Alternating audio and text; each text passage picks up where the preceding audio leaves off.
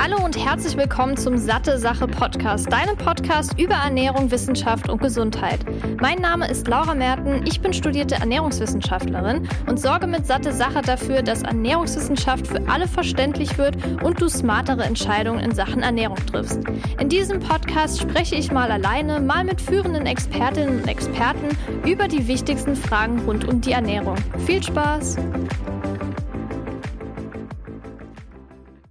Ich begrüße dich zurück hier zu einer neuen Episode des Satte Sache Podcasts. Ich freue mich, dass du wieder eingeschaltet hast und ich begrüße dich auch zur kommenden Erkältungssaison. Und mich hat es aktuell leider auch erwischt. Ich bin erkältet, Gott sei Dank nicht ganz so schlimm. Deshalb kann ich auch diese Episode aufnehmen. Und daher ist mir auch die Themenauswahl gar nicht so schwer gefallen. Denn ich beschäftige mich jetzt gerade damit, okay, wie könnte ich die Erkältung nicht ganz so ausbrechen lassen? Kann ich überhaupt was dagegen tun? Wie kann ich meinen Körper jetzt optimal unterstützen?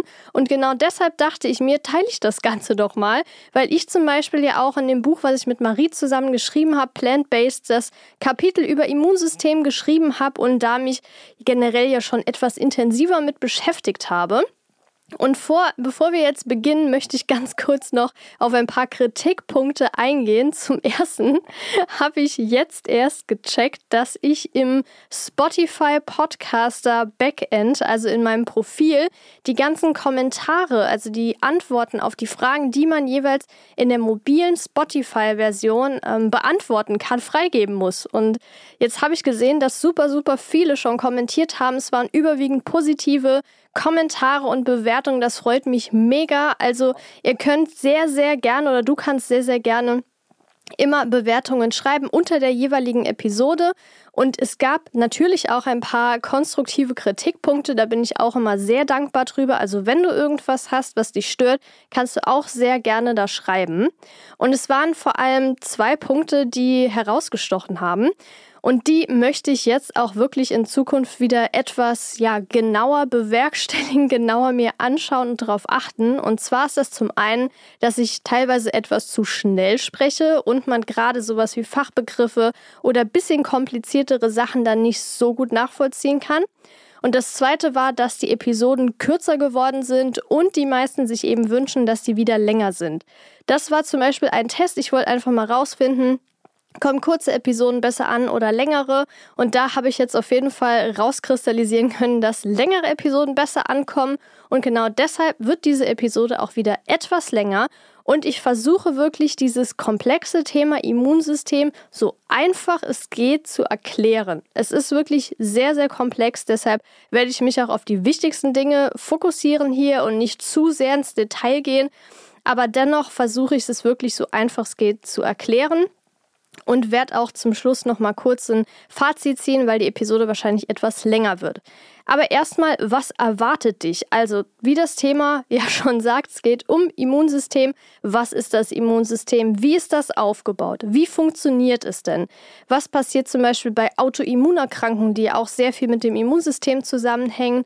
Wann hat man ein schwaches Immunsystem? Wie hängt die Darmflora mit dem Immunsystem zusammen? Und dann natürlich das Thema, was auch dieser Podcast vor allem aufgreift, und zwar die Ernährung. Das heißt, was kann ich mit der Ernährung tun, um mein Immunsystem Immunsystem zu stärken und auch zu unterstützen.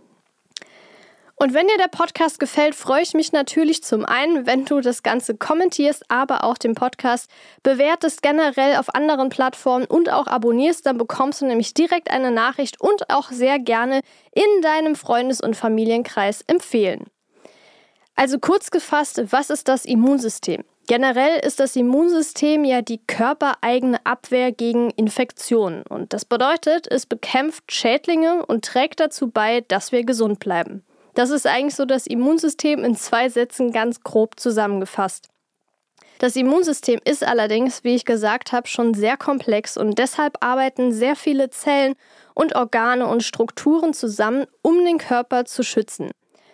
Und Organe und Strukturen, die zum Immunsystem gehören, wären zum einen die Schleimhäute, und zwar die in der Nase, im Rachen, in der Blase und an den Geschlechtsorganen.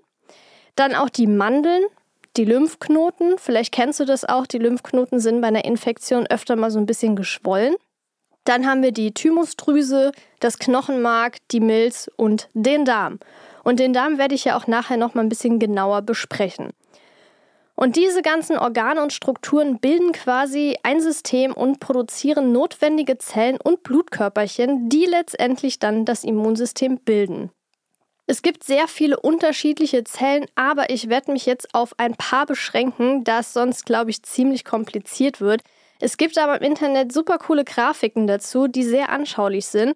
Und genau diese findest du auch unten in der Episodenbeschreibung verlinkt, weil ich das auch echt praktisch fand, sich das Ganze nochmal anzuschauen.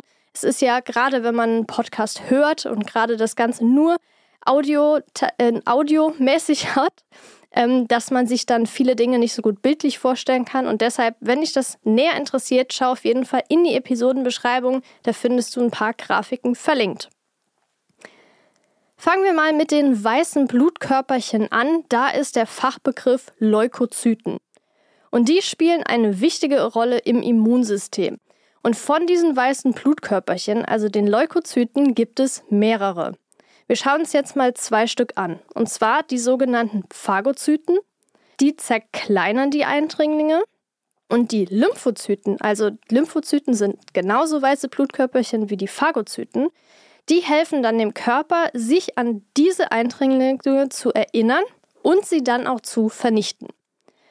Und auch von den Phagozyten, die werden übrigens auch Fresszellen genannt. Ich glaube, das hast du vielleicht eher schon mal gehört als Phagozyten. Und von denen gibt es auch nochmal mehrere Arten. Zum Beispiel die Neutrophilen. Und diese Neutrophilen bekämpfen Bakterien. Das heißt, wenn jemand eine bakterielle Infektion hat, können Ärztinnen einen Bluttest anordnen, um festzustellen, ob der Körper dadurch viele Neutrophile hat weil viele Neutrophile auf eine bakterielle Infektion hindeuten können. Also das zum Thema Phagozyten und generell auch Neutrophile. Kommen wir jetzt zu den anderen weißen Blutkörperchen. Und auch hier gibt es zwei Arten, und zwar zwei Arten von den Lymphozyten. Zum einen die B- und die T-Lymphozyten und beide beginnen im Knochenmark zu reifen. Die werden auch quasi einfach B-Zellen und T-Zellen genannt, aber damit sind eben die Lymphozyten gemeint. Wenn diese Lymphozyten im Knochenmark bleiben, dann reifen sie weiterhin zu B-Zellen. Das kannst du dir vielleicht merken, weil Knochenmark ja Bone Marrow heißt auf Englisch und deshalb eben das B diesen Namen gegeben hat. Und die sind wie das militärische Nachrichtensystem des Körpers. Kannst du dir ungefähr so vorstellen. Das heißt, sie finden das Ziel und senden Abwehrkräfte aus, um das Ganze zu erfassen. Wenn diese Lymphozyten allerdings vom Knochenmark in die Thymusdrüse wandern, reifen sie, wie T für Thymus schon sagt, zu den T-Zellen heran. Und die sind in dem ganzen System wie die Soldaten. Das heißt, sie, sie, sie, zerstören die Eindringlinge, die das Nachrichtensystem entdeckt und weiterleitet. Aber bevor wir uns die Aufgaben genauer anschauen, möchte ich kurz zwei Begriffe voneinander abgrenzen, da ich sie jetzt bestimmt öfter nutzen werde. Und ich glaube außerdem, dass man das leicht mal durcheinander bringen kann. Und zwar spreche ich von den Begriffen Antigene und Antikörper. Zunächst zu den Antigenen. Nein, es handelt sich nicht um Gene und sie haben auch nichts mit Genetik zu tun. Letztendlich umfassen Antigene alle Stoffe, auf die unser Immunsystem reagiert. Sie sind also quasi als Merkmal auf der äußeren Zellwand eines Krankheitserregers eingebaut, etwa wie Ärmchen. Das hast du auch sicherlich schon mal bei Bildern und Grafiken gesehen. Das sind so, kannst du dir vorstellen, wie so Bälle mit kleinen Ärmchen. Also ich bin mir sicher, das hast du schon mal gesehen. Und jede Zelle davon hat eine andere Oberflächenstruktur. Und das wiederum hilft dann dem Körper, die Antigene als Fremdkörper einzustufen. Gerade zum Thema Corona, da gab es ja die ganzen Schnelltests und das waren ja diese Antigentests. Das heißt, das waren Schnelltests, um zu sehen, ist denn hier das Antigen, ist denn hier schon diese Eindringling überhaupt im Körper? Und dann geht es zum Thema Antikörper. Denn stellen die, diese stellen die spezifische Immunantwort auf Antigene dar. Das heißt, sie werden zum einen auch als Immunglobuline bezeichnet und zum anderen bestehen sie nämlich daher auch aus speziellen Proteinen. Und auch hier gibt es für jedes Antigen einen spezifischen Antikörper, der reagiert. Das heißt, hier greift zwischen den beiden, also zwischen Antigen und Antikörper, das sogenannte Schlüssel-Schloss-Prinzip. Vielleicht hast du das auch schon irgendwann mal gehört. Ich kann mich noch daran erinnern. Ich glaube, ich hatte das im Biologieunterricht oder so in der Schule und dann natürlich zu Genüge auch im Studium. Aber ich finde, das ist eigentlich ein relativ anschauliches Beispiel oder ein anschauliches Prinzip in dem Fall, dass dieses Antigen der Antikörper wie ein Schlüssel in das Schloss reinpassen. Und wenn das passiert, also wenn die zusammenpassen, dann können die Zellen das Antigen neutralisieren. Und die Antikörper bleiben dann und sind auch für die Zukunft gewappnet. Und deshalb sind zum Beispiel auch Langzeittests, sagen wir jetzt mal bei Corona, auch auf Antikörper gepolt. Ein interessantes Thema, was ich kurz dazwischen werfen möchte, ist das Thema Stammzellen und Knochenmarkspende. Zum einen finde ich es wirklich super wichtig, sich damit zu beschäftigen und das ist jetzt hier nur ein ganz kleiner Exkurs. Und außerdem ist es einfach ein extrem wichtiges Thema. Es gibt so viele Menschen, die das brauchen und deshalb sind solche Spendeausweise absolut eigene Entscheidungen und ich kritisiere niemanden, niemanden, der das nicht machen möchte. Aber trotzdem ist es ja vielleicht nochmal ganz cool, darauf aufmerksam zu machen und zu erklären, was das Ganze denn ist und warum man das braucht. Es wird ja immer wieder dazu aufgerufen, Knochenmark und Stammzellen zu spenden, um Leben zu retten. Und früher war es nur möglich, diese Stammzellen durch chirurgische Eingriffe, und zwar die Entnahme aus dem Knochenmark, zu gewinnen. Das Gute ist, heute ist es eher üblich, die Stammzellen über eine Vene aus dem Blut zu gewinnen und das nennt man dann auch periphere Blutstammzellspende. Vielleicht hast du das auch schon mal gesehen. Dann liegt man quasi im Krankenhaus, meistens mit der anderen Person, die diese Zellen bekommt, gleichzeitig im Zimmer. Und jeder ist dann an so eine Art Dialysemaschine angeschlossen, wo das Ganze dann extrahiert wird und weitergegeben wird. Und diese Stammzelltransplantation ist eine lebensrettende Behandlung für Menschen mit Krankheiten wie zum Beispiel Leukämie, Lymphomen oder anderen Krebsarten sowie Sichelzellenanämie. Und dafür werden gespendete Blutzellen, Blutstammzellen benötigt. Denn aus dieser Stammzelle im Knochenmark bilden sich wichtige Immunzellen wie die eben schon erwähnten Lymphozyten, aber auch rote Blutkörperchen und natürliche Killerzellen. Wenn du dich dafür mehr interessierst, schreib auch gerne mal in die Bewertung rein, ob dich dieses Thema intensiver interessiert und ich dazu vielleicht auch mal eine Episode machen soll. Ich kann mir da ja auch gerne mal eine Expertin oder einen Experten einladen, der sich sehr intensiv damit beschäftigt. Finde ich nämlich auch sehr, sehr spannend. Kommen wir jetzt aber zur spezifischen Immunabwehr. Und zwar wenn der Körper dieses Antigen, also den Eindringling, wahrnimmt, arbeitet das Immunsystem daran, diese Antigene zu erkennen und auch loszuwerden. Und dabei kommen dann die B-Lymphozyten, also die B-Zellen, zum Einsatz. Und diese B-Zellen werden dazu angeregt, Antikörper oder auch Immunglobuline genannt, zu bilden. Und diese Antikörper binden sich dann an bestimmte Antigene. Und nachdem sie gebildet wurden, verbleiben die ja dann normalerweise im Körper, falls der gleiche Eindringling wieder bekämpft werden muss. Das hatte ich ja gerade jetzt schon mal kurz erklärt, nur nochmal, um drauf auf den Zug aufzuspringen.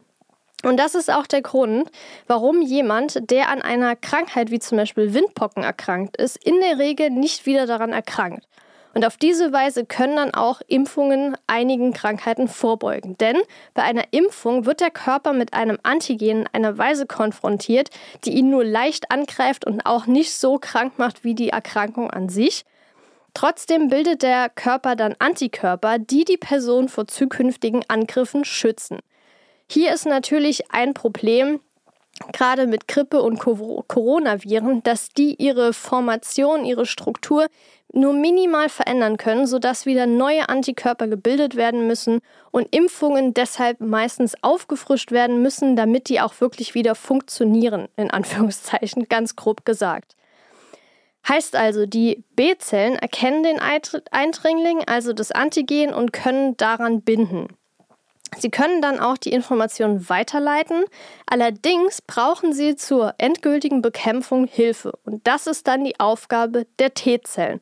Denn die T-Zellen zerstören Antigene, die von den Antikörpern markiert sind oder Zellen, die infiziert oder irgendwie anders verändert sind. Und daher werden einige von diesen T-Zellen auch als Killerzellen bezeichnet. Wenn wir vom Begriff Immunität, Immunsystem und sowas sprechen, ist es wichtig zu erwähnen, dass es drei Arten der Immunität gibt. Und zwar die angeborene, die adaptive und die passive Immunität. Und alle drei sind super wichtig und begleiten uns im Laufe des Lebens. Die angeborene Immunität, wie der Name schon sagt, hat jeder Mensch bereits bei der Geburt, wird auch natürliche Immunität genannt, denn die stellt einen allgemeinen Schutz dar. So fungiert beispielsweise die Haut als Barriere, die das Eindringen von Keimen im Körper verhindert. Außerdem erkennt das Immunsystem auch, wenn bestimmte Eindringlinge fremd sind und gefährlich sein könnten. Die adaptive Immunität wird auch als erworbene Immunität bezeichnet und entwickelt sich im Laufe des Lebens. Das heißt, wir entwickeln sie, wenn wir Krankheiten ausgesetzt sind oder zum Beispiel auch durch Impfung dagegen immunisiert werden. Und die dritte ist die passive Immunität. Die wird von einer anderen Quelle quasi geliehen und hält nur für eine kurze Zeit. So verleihen beispielsweise Antikörper in der Muttermilch einem Säugling eine vorübergehende Immunität gegen Krankheiten, denen die Mutter ausgesetzt war. Das muss nicht immer was Positives sein, kann es aber sein, denn dadurch wird dem Säugling schon transportiert, hey, hier paar Antikörper hab ich, gebe ich dir mit, so ganz grob gesprochen. Also kann auch Vorteile haben. Und wenn das Immunsystem jetzt allerdings nicht ganz so funktioniert, wie wir das Ganze wollen, und das kann tatsächlich auch mal passieren, das heißt, wenn das natürliche Abwehrsystem des Körpers nicht zwischen körpereigenen und fremden Zellen unterscheiden kann, spricht man dann von einer Autoimmunerkrankung, denn dabei greift der Körper fälschlicherweise normale und gesunde Zellen an. Es gibt mehr als 80 Arten von Autoimmunerkrankungen, die ein breites Spektrum von Körperteilen betreffen. Aber so die häufigsten sind eigentlich rheumatoide Arthritis, die die Gelenke und Muskeln betreffen. Dann haben wir Magen-Darm-Trakt, Autoimmunerkrankungen wie die Zöliakie, Morbus Crohn oder Colitis ulcerosa. Und zu den Themen habe ich übrigens auch schon Episoden, die verlinke ich nochmal unten, falls sich das Thema mehr interessiert. Und genauso auch, was das Hormonsystem betrifft, Hashimoto, die Schilddrüse und auch Diabetes Typ 2, wo es um die Bauchspeicheldrüse geht. Die Haut kann aber genauso betroffen sein durch Psoriasis, also Schuppenflechte, und das Nervensystem beispielsweise durch Multiple Sklerose. Und das ist ja auch so eins meiner Steckenpferde in dem Bereich Autoimmunerkrankungen. Und dazu habe ich ja auch meine Masterarbeit geschrieben in Bezug auf Vitamin D für die Prävention und Therapie. War wirklich ein sehr, sehr spannendes Thema. Und auch hier gibt es schon eine Episode. Da habe ich nämlich mit dem Professor Smollig drüber gesprochen, der da auch sehr, sehr tief in der Forschung bzw. in der Wissenschaft drinsteckt. Aber ich möchte jetzt gar nicht so intensiv auf Autoimmunerkrankungen eingehen. Wenn du an dem Thema interessiert bist, kannst du dir zum einen natürlich die bestehenden Episoden anhören, aber auch gerne mir schreiben, entweder bei Spotify in Episodenbewerbung oder äh, Bewertung oder auch per Mail an laura.sattesache.de. Dann nehme ich das Thema gerne mal mit auf die Liste. Bei der Autoimmunerkrankung ist es auch häufig so, dass die Menschen ein schwaches Immunsystem haben. Und wie kann man jetzt generell mal schauen, ob das Immunsystem nicht ganz so funktioniert? Also zum einen ist ein Indiz, wenn man häufig krank wird und Erkältungen auch sehr stark sind, länger andauern, man vielleicht sogar Bronchitis hat oder im schlimmsten Fall eine Lungen Lungenentzündung, kann das darauf hinweisen, dass man eventuell ein schwaches Immunsystem hat. Und man kann auch anhand von Bluttests abschätzen, in welchem Zustand sich das Immunsystem befindet. Du hast bestimmt auch schon mal von kleinem und großem Blutbild gehört. Bei dem kleinen Blutbild werden zum Beispiel die Leukozyten, vielleicht erinnerst du dich, das sind die weißen Blutkörperchen, gemessen und wenn die zu niedrig sind, dann deutet das auf eine Virusinfektion hin, aber auch Immundefekte sowie Folsäure und Vitamin B12-Mangel. Das heißt natürlich nicht, dass es sein muss, aber es ist auf jeden Fall ein Indiz dafür. Der Wert kann aber auch zu hoch sein und was ich hier spannend finde, das deutet dann auf Infekte durch Bakterien und Pilze hin, während zu niedrige Leukozytenspiegel eher eine Virusinfektion darstellen und genauso zu hohe Werte auch eine Autoimmunerkrankung aufweisen können. Wenn man jetzt das Ganze noch differenzieren möchte, und zwar diese Leukozytenarten, dann macht man ein großes Blutbild. Und da haben wir beispielsweise die Lymphozyten. Und wenn die zu niedrig sind, ist das auch ein Indiz auf einen Immundefekt. Und hier im Vergleich jetzt zu den Leukozyten, also den Oberbegriff Leukozyten, ist es so, dass hier ein zu hoher Spiegel auf eine Virusinfektion und eine bakterielle Infektion hinweisen kann. Wie ich ja eben auch schon kurz angesprochen habe, gibt es auch die Neutrophilen, und zwar sind das neutrophile Granulozyten.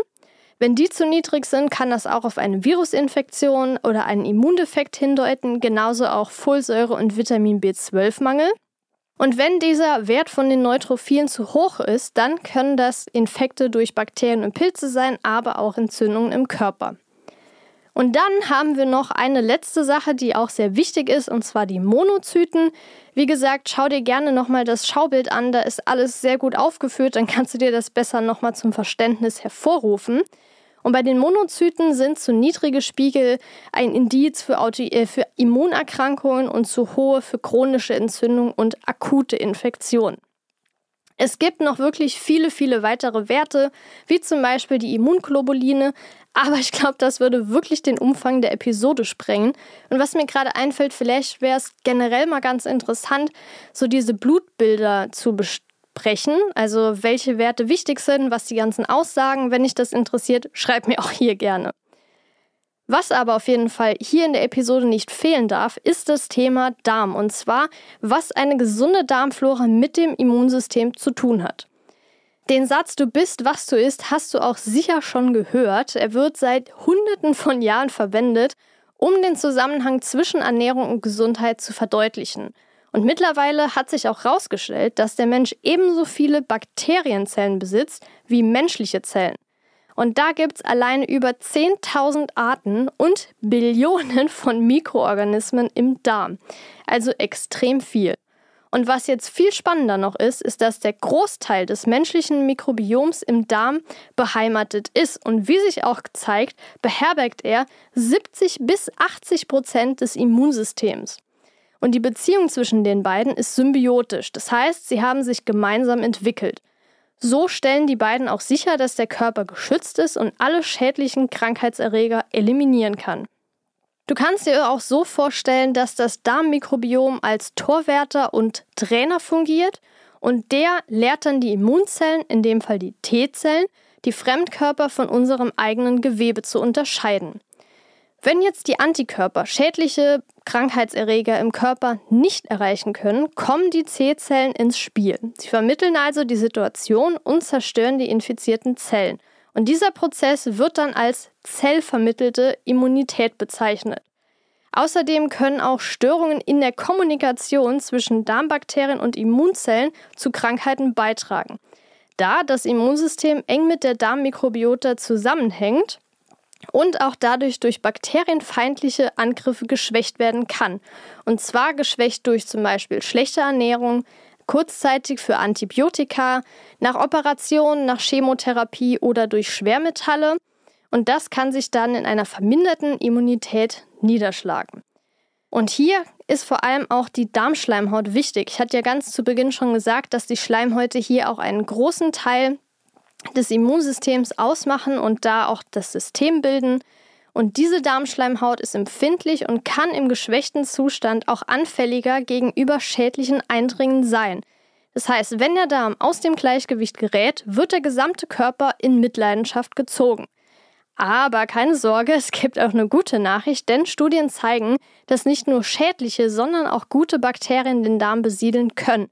Das Ziel ist es also, die guten Bakterien zu fördern und das geht ganz klar durch eine ausgewogene Ernährung mit Ballaststoffen und probiotischen Lebensmitteln.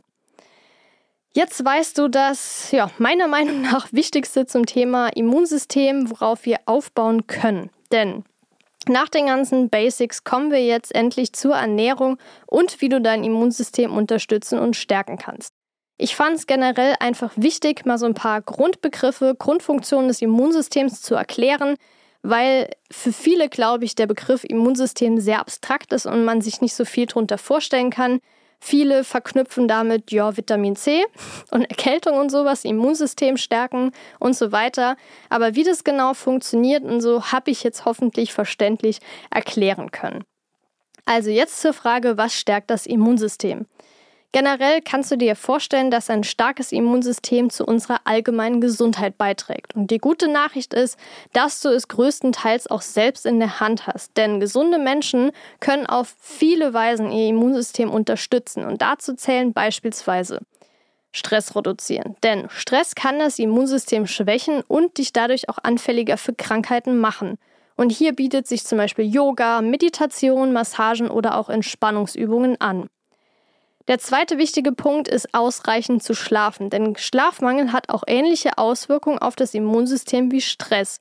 Denn er stört die normale Produktion weißer Blutkörperchen und hier werden mindestens sieben Stunden pro Tag für Erwachsene empfohlen. Der dritte Punkt ist ganz klar, worauf wir auch gleich noch näher eingehen werden, die gesunde Ernährung. Denn eine Ernährung reich an Obst und Gemüse liefert natürlich reichlich Nährstoffe, die das Immunsystem mag. Die Deutsche Gesellschaft für Ernährung empfiehlt ja täglich zwei Portionen Obst und drei Portionen Gemüse und dazu noch Vollkornprodukte, Hülsenfrüchte, gesunde Fette wie Nüsse und Samen und alles andere, was noch dazu gehört, ist auf jeden Fall sehr vorteilhaft für das Immunsystem. Und der vierte und nicht zu vernachlässigende Punkt ist Sport zu treiben. Beim Sport schüttet der Körper nämlich Endorphine aus, also Glückshormone, die den Stressspiegel senken. Bei einem sehr geschwächten Immunsystem sollte jedoch die Intensität und Häufigkeit des Sports geringer sein. Und hier reichen oft schon Alltagsbewegungen wie Spazieren gehen oder öfter mal aufstehen, in der Wohnung oder im Haus rumgehen. Und das ist in beiden Fällen auf jeden Fall ein sehr guter Anknüpfpunkt. Und klar, wenn jetzt die kalten Temperaturen wiederkommen, hat man weniger Lust auf Spazieren und vor allem auch Sport, weil es nicht wirklich einlädt. Außer jetzt so ein schöner Schneespaziergang, der kann noch was Schönes haben auf jeden Fall. Trotzdem ist es wichtig zu wissen, dass frische Luft genauso wichtig ist wie regelmäßige Bewegung. Es muss selbstverständlich kein 10 Kilometer Lauf bei Minusgraden sein, was generell nicht empfohlen wird. Da reicht auch wirklich schon gemütlicher Spaziergang oder vielleicht ein bisschen schnelleres Gehen, Walken bei frischer Luft aus und jetzt auch wirklich nicht unbedingt bei Minusgraden. Da kann man dann auf jeden Fall noch andere Aktivitäten machen. Schauen wir uns jetzt also genauer das Thema Ernährung an. Und zwar zur ersten, welche, welche Nährstoffe wichtig für das Immunsystem sind und danach noch zehn Lebensmittel, die das Immunsystem unterstützen. Bei den Nährstoffen hätten wir zum einen Vitamin A, also Retinol. Das spielt eine wichtige Rolle bei der Vermittlung von Immunreaktionen wie der angeborenen und der erworbenen Immunität. Und das beeinflusst auch die Reaktion der vom Immunsystem gebildeten Antikörper. Klassiker Nummer zwei ist Vitamin D. Das hilft, die äußere Barriere zu stärken, die bei einer Infektion, besonders bei Virusinfektionen, zerstört werden. Und glaube ich wirklich das bekannteste und beliebteste, wenn es um Erkältungen geht, ist Vitamin C. Das regt die effiziente Arbeit der weißen Blutkörperchen an und bei wiederkehrenden Infektionen steigt zwar erstmal der Gesamtverbrauch an Vitamin C, da diese weißen Blutkörperchen ihre Vitamin C-Aufnahme aus dem Körper erhöhen, um sie zu bekämpfen, aber wenn diese Infektion bekämpft ist, reduziert sich das auch wieder und normalisiert sich wieder. Dann haben wir noch die ungesättigten Omega-3-Fettsäuren und vor allem die Omega-3-Fettsäuren DHA und EPA, die eine wichtige Rolle bei Entzündungsprozessen im Körper spielen, die zum Beispiel durch Infektionen entstehen. Und Omega-3 ist auch ein Baustein von Substanzen im Körper, die die Entzündungen abklingen lassen. Und dazu zählen die sogenannten Prostaglandine, Resolvine, Lipoxine und Protektine, die aus diesen Omega-3-Fettsäuren gebildet werden.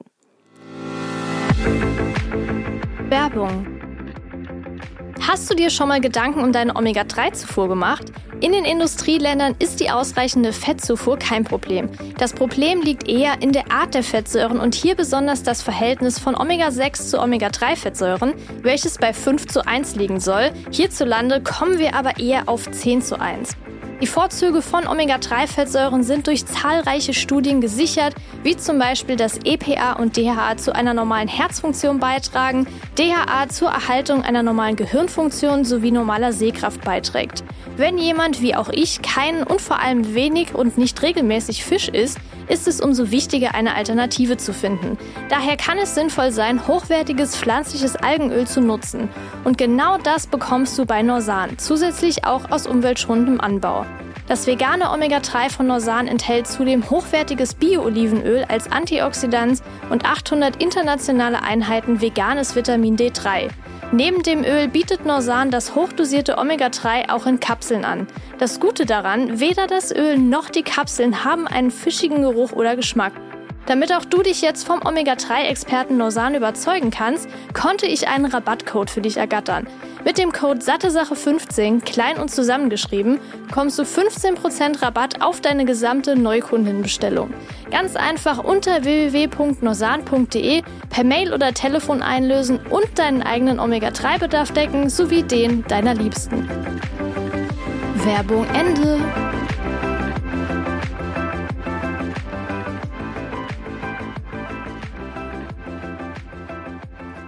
Bei den Spurenelementen hätten wir zum Beispiel Eisen, denn die T-Zellen benötigen für ihre Funktion sehr viel Energie, die mit Hilfe eisenhaltiger Verbindungen gewonnen wird.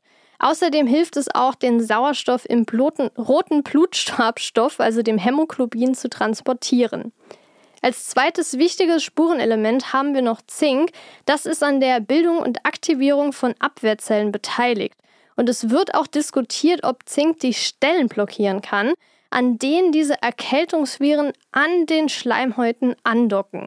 Das könnte zumindest erklären, warum in vielen Lutschtabletten bei Erkältung Zink enthalten ist.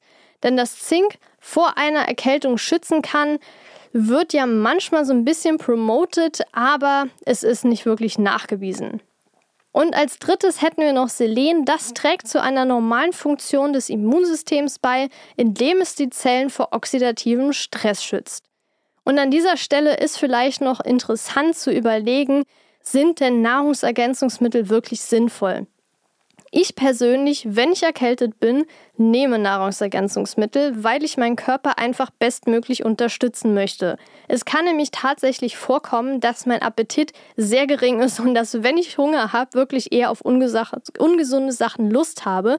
Deshalb ist es bei mir zumindest so, dass ich aktuell, weil ich erkältet bin und auch danach noch, um mein Immunsystem weiter ein bisschen aufzupäppeln, in Anführungszeichen, auf jeden Fall Omega-3 nehme. Was auch bei mir auf der Liste steht, ist Zink und Vitamin C.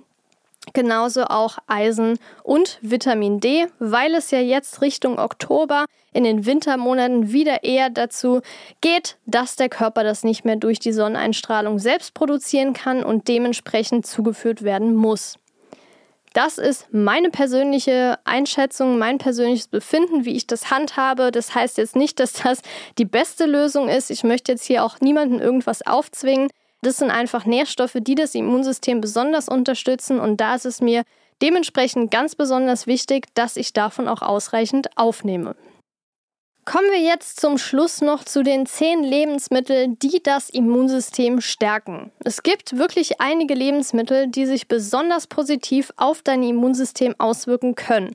Und das ganz klar aufgrund ihrer Nährstoffe. Und deshalb sind auch die folgenden zehn Lebensmittel reich an den oben genannten Nährstoffen und zusätzlich noch sekundären Pflanzenstoffen und weiteren wundervollen Inhaltsstoffen. An erster Stelle hätten wir Zitrusfrüchte wie zum Beispiel Grapefruit, Orangen, Limetten, Zitronen oder auch Clementinen jetzt zur kommenden Weihnachtszeit, denn die liefern eine gute Portion Vitamin C. Was aber genauso viel Vitamin C bzw. sogar dreimal so viel liefert, ist unser zweites Lebensmittel und zwar rote Paprika. Die enthalten dreimal so viel Vitamin C wie Orangen und sind daher auch eine super Vitamin C-Quelle. Genauso enthalten sie auch viele Beta-Carotine, die eine Vorstufe von Vitamin A sind. Das dritte Lebensmittel ist für alle Knoblauch-Fans unter euch. Und zwar hat Knoblauch eine schwefelhaltige Verbindung namens Allicin und die kann antioxidative Eigenschaften haben. Wenn es jetzt noch ein bisschen mehr um Schärfe geht, habe ich noch das vierte Lebensmittel und zwar Ingwer, denn das kann, denn Ingwer kann Entzündungen verringern, was auch Halsschmerzen lindern kann. Und das geht vor allem auf das enthaltene Gingerol zurück. Und ich persönlich trinke im Moment wirklich super viel Ingwer-Zitronentee, also mit frischen Zitronen und Ingwer finde ich einfach Bombe. Und beispielsweise mit ein bisschen Honig gemischt, also wirklich hochwertigem Honig ist das auch sehr gut für einen trockenen Hals, für kratzenden Hals. Und an dieser Stelle wundert es mich gerade, dass ich noch kein ein einziges Mal husten musste. Also Wirklich sehr, sehr gut. Aber kommen wir jetzt zum fünften Lebensmittel. Ich will jetzt nicht abschweifen. Und zwar haben wir da den Spinat. Und der hat ebenso Vitamin C und genauso auch Beta-Carotin am besten gedünstet und mit einer Fettquelle zusammen, damit das Beta-Carotin besser aufgenommen werden kann und zusätzlich auch die Oxalsäure entfernt wird. Denn Oxalsäure ist ja ein Antinährstoff, der zum Beispiel auch die Aufnahme von anderen Nährstoffen behindern kann und durch Verarbeitung wie zum Beispiel Dünsten oder Kochen wird diese so viel es geht entfernt. Als sechstes hätten wir noch Mandeln, die enthalten super viel Vitamin E, was ebenfalls ein Antioxidant ist, das das Immunsystem unterstützt und außerdem liefern Nüsse natürlich auch super viele gesunde Fette. Als siebtes hätten wir Kurkuma und da ist das enthaltene Kurkumin auch entzündungshemmend. Es hat entzündungshemmende Eigenschaften und kann in Kombination mit Pfeffer um ein tausendfaches besser aufgenommen werden, weshalb auch Nahrungsergänzungsmittel von Kurkuma oft Capsaicin aus Pfeffer zugesetzt wird. Das achte Lebensmittel ist Grüntee. Der enthält sekundäre Pflanzenstoffe wie Flavonoide und ist reich an dem Antioxidans Epigallocatechin-Galat. Das ist ein bisschen kompliziert, aber kannst dir eins merken, Grüntee, vor allem hochwertiger Grüntee, ist echt Bombe für Antioxidantien geliefert zu bekommen. Und zudem hat es natürlich noch den leichten Wachmacheffekt. Und das neunte ist für alle tropischen Fans und zwar die Papaya. Die enthält nämlich das Enzym Papain, das nicht nur die Verdauung unterstützt, sondern auch entzündungshemmende Eigenschaften hat. Außerdem kannst du auch deinen Vitamin C Tagesbedarf schon durch eine kleine Papaya decken.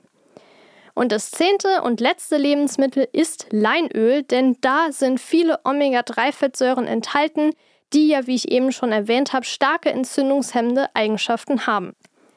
Ja, das war's mit dieser Episode. Ich hoffe, ich konnte dir wirklich das Wichtigste zum Thema Immunsystem näher bringen und dir auch helfen, sodass du jetzt auch wirklich weißt, wie du dein Immunsystem für die Zukunft stärken kannst und dich auch so ein bisschen auf die Erkältungssaison vorbereiten kannst.